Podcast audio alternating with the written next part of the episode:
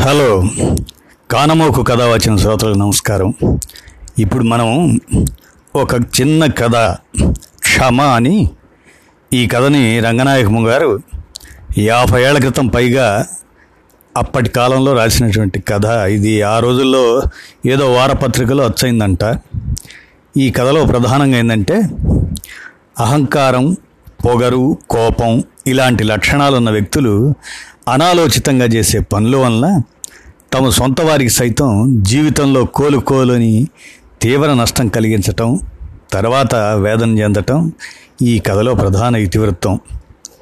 దాని గురించి ఇప్పుడు మనం విందాం.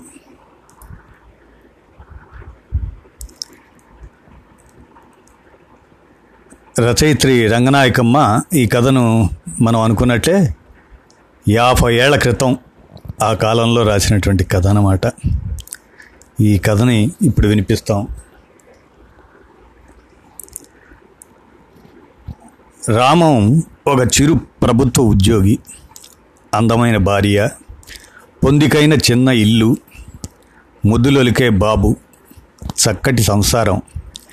ఇదంతా బయటికి కనిపించే వ్యవహారం. రామంది విచిత్రమైన మనస్తత్వం. ఎప్పుడు చిరాగ్గా కనిపిస్తాడు. కోపం ఎక్కువ. తనకు ఇరుగు పొరుగు మిత్రులు కూడా ఎవరూ లేరు. ఆఫీస్కి వెళ్ళడం రావడం మిగిలిన సమయం అంతా ఇంట్లోనే గడపటం అతనికి అలవాటు. ఇంట్లో కూడా ప్రతి చిన్న విషయాన్ని పట్టించుకొని భార్యను నిలదీస్తూ ఉంటాడు. ఒక్కోసారి ఆఫీస్ నుంచే కోపంగా దుమదుమలాడుతూ వస్తాడు. ఆఫీసులో ఏదో గొడవ జరిగి ఉండి ఉంటుందిలే అని భార్య సరిపెట్టుకుంటుంది.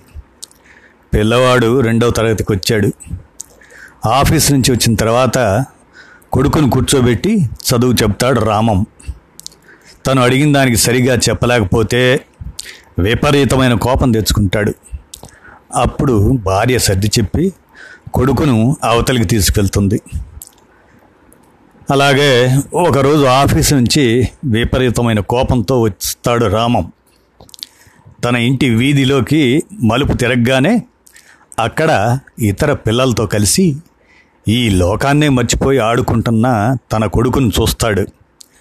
అతని కోపం రెట్టింపు అవుతుంది తన కొడుకును గట్టిగా పిలుస్తాడు.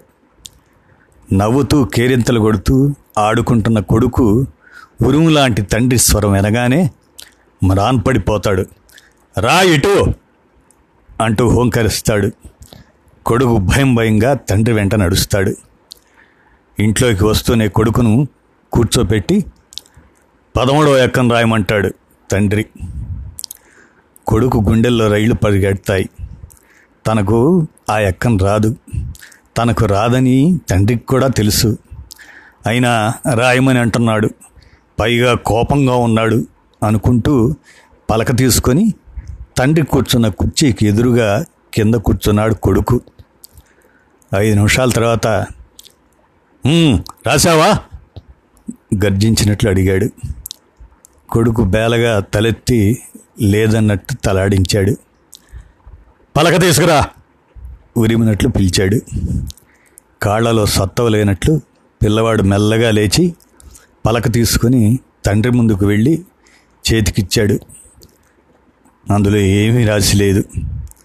తండ్రి కోపం నషాళానికి అంటింది నీకు ఆటలు కావాలి కానీ చదువు అక్కర్లేదురా. ఎంతసేపు ఆటలు ఆటలు ఆటలు? కోపంతో ఊగిపోతూ అన్నాడు. భార్య కలగజేసుకొని ఆఫీస్ నుంచి రాగానే ఏంటండి ఇది? బట్టలు మార్చుకొని కాఫీ తాగండి. తర్వాత చదువు సంగతి చూద్దాం అని నచ్చజెప్పబోయింది. నువ్వు నోరు మూసుకో. అని ఆమె పైకి గట్టిగా అరిచాడు.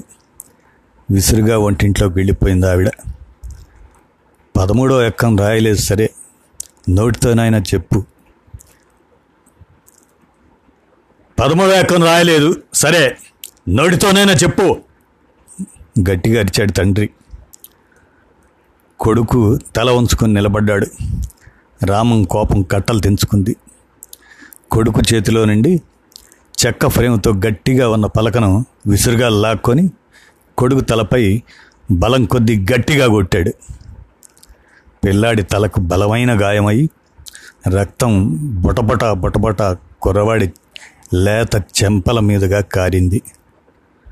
కొడుకు చేసిన ఆర్తనాదానికి వంటింట్లోంచి వచ్చిన తల్లి భర్త వైపు తీక్షణంగా చూసి కొడుకుని దగ్గరికి తీసుకొని ధారగా కారుతున్న రక్తాన్ని ఆపడానికి సపర్యలు చేసింది.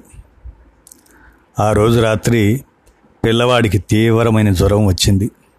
రెండు రోజులు మూసిన కన్ను తెరవకుండా పడుకొని ఉన్నాడు. తండ్రి ఒక డాక్టర్ని తీసుకొచ్చాడు. అతడు గాయాన్ని కట్టుకట్టి జ్వరం తగ్గటానికి మందులు ఇచ్చి వెళ్ళిపోయాడు. ఆ మరుసటి రోజు జ్వరం తగ్గింది. తలపై గాయం వల్ల కుర్రవాడు అచేతనంగా పడుకొని ఉన్నాడు.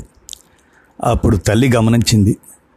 తన కొడుకు శరీరంలో నడు నుంచి కింది భాగంలో కదలిక లేదని సాయంత్రం ఆఫీస్ నుంచి వచ్చిన భర్తకి విషయం చెప్పింది.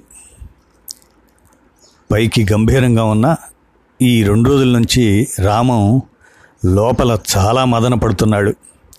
భార్య చెప్పిన మాటతో హతాశుడయ్యాడు. తన శక్తి కొద్దీ ఎందరో పెద్ద డాక్టర్లను తీసుకొచ్చి కొడుకును చూపించాడు. అందరూ పెద విరిచారు కొడుకుకు శాశ్వత వైకల్యం కలిగిందని పిల్లవాడు లేచి నిలబడలేడని నడవలేడని చెప్పేశారు. రోజు సాయంత్రం రాము ఆఫీస్ నుంచి రాగానే ఇంటి ముందు వరండాలో కుర్చీలో కొడుకును ఒళ్ళో పెట్టుకొని కూర్చొని ఉంటాడు. కొడుకు తలనిమరుతూ హృదయానికి అత్తుకుంటాడు. తండ్రి చూపిస్తున్న ఆప్యాయతకు కొడుకు మురిసిపోతూ ఉంటాడు. తన శాశ్వత వైకల్యం గురించి ఇంకా అవగాహన లేనివాడు. నాన్న నేను కూడా వెళ్ళి అందరితో కలిసి ఆడుకోనా? అని ఆశగా అడుగుతాడు. ఆ ప్రశ్న తండ్రి గుండెలో గుణపంలా గుచ్చుకుంటుంది. కన్నతల్లి ఉబ్బికి వచ్చే కన్నీళ్ళను బలవంతంగా ఆపుకొని కొడుకు కనపడకుండా మొహం తిప్పుకుంటుంది. పదమూడో ఎక్కం నేర్చుకుని నీకు చెప్పిన తర్వాతే ఆడుకోవటానికి వెళ్తాను నాన్న అన్న కొడుకు మాటలకు ఆ దంపతుల హృదయాలు కన్నీటి సముద్రాలు అవుతాయి ఆ కన్నీరు ఈ జీవితంలో ఇంకుతుందా? ఇదండి కథ. ఈ కథలోని తండ్రి అలాంటి కోపిష్టి వ్యక్తులు మనం చుట్టూ కూడా ఉంటారు. అటువంటి వారికి అవగాహన కోసమే ఈ కథ అన్నట్లుగా ఉంది. కథ పేరు క్షమ. రంగనాయకమ్మ గారు యాభై ఏళ్ళ క్రితం రాసినటువంటి కథ మరి ఈనాటి తరానికి ఎలా ఉంటుందో మీరే విన్నారుగా చెప్పాలి. ధన్యవాదాలు.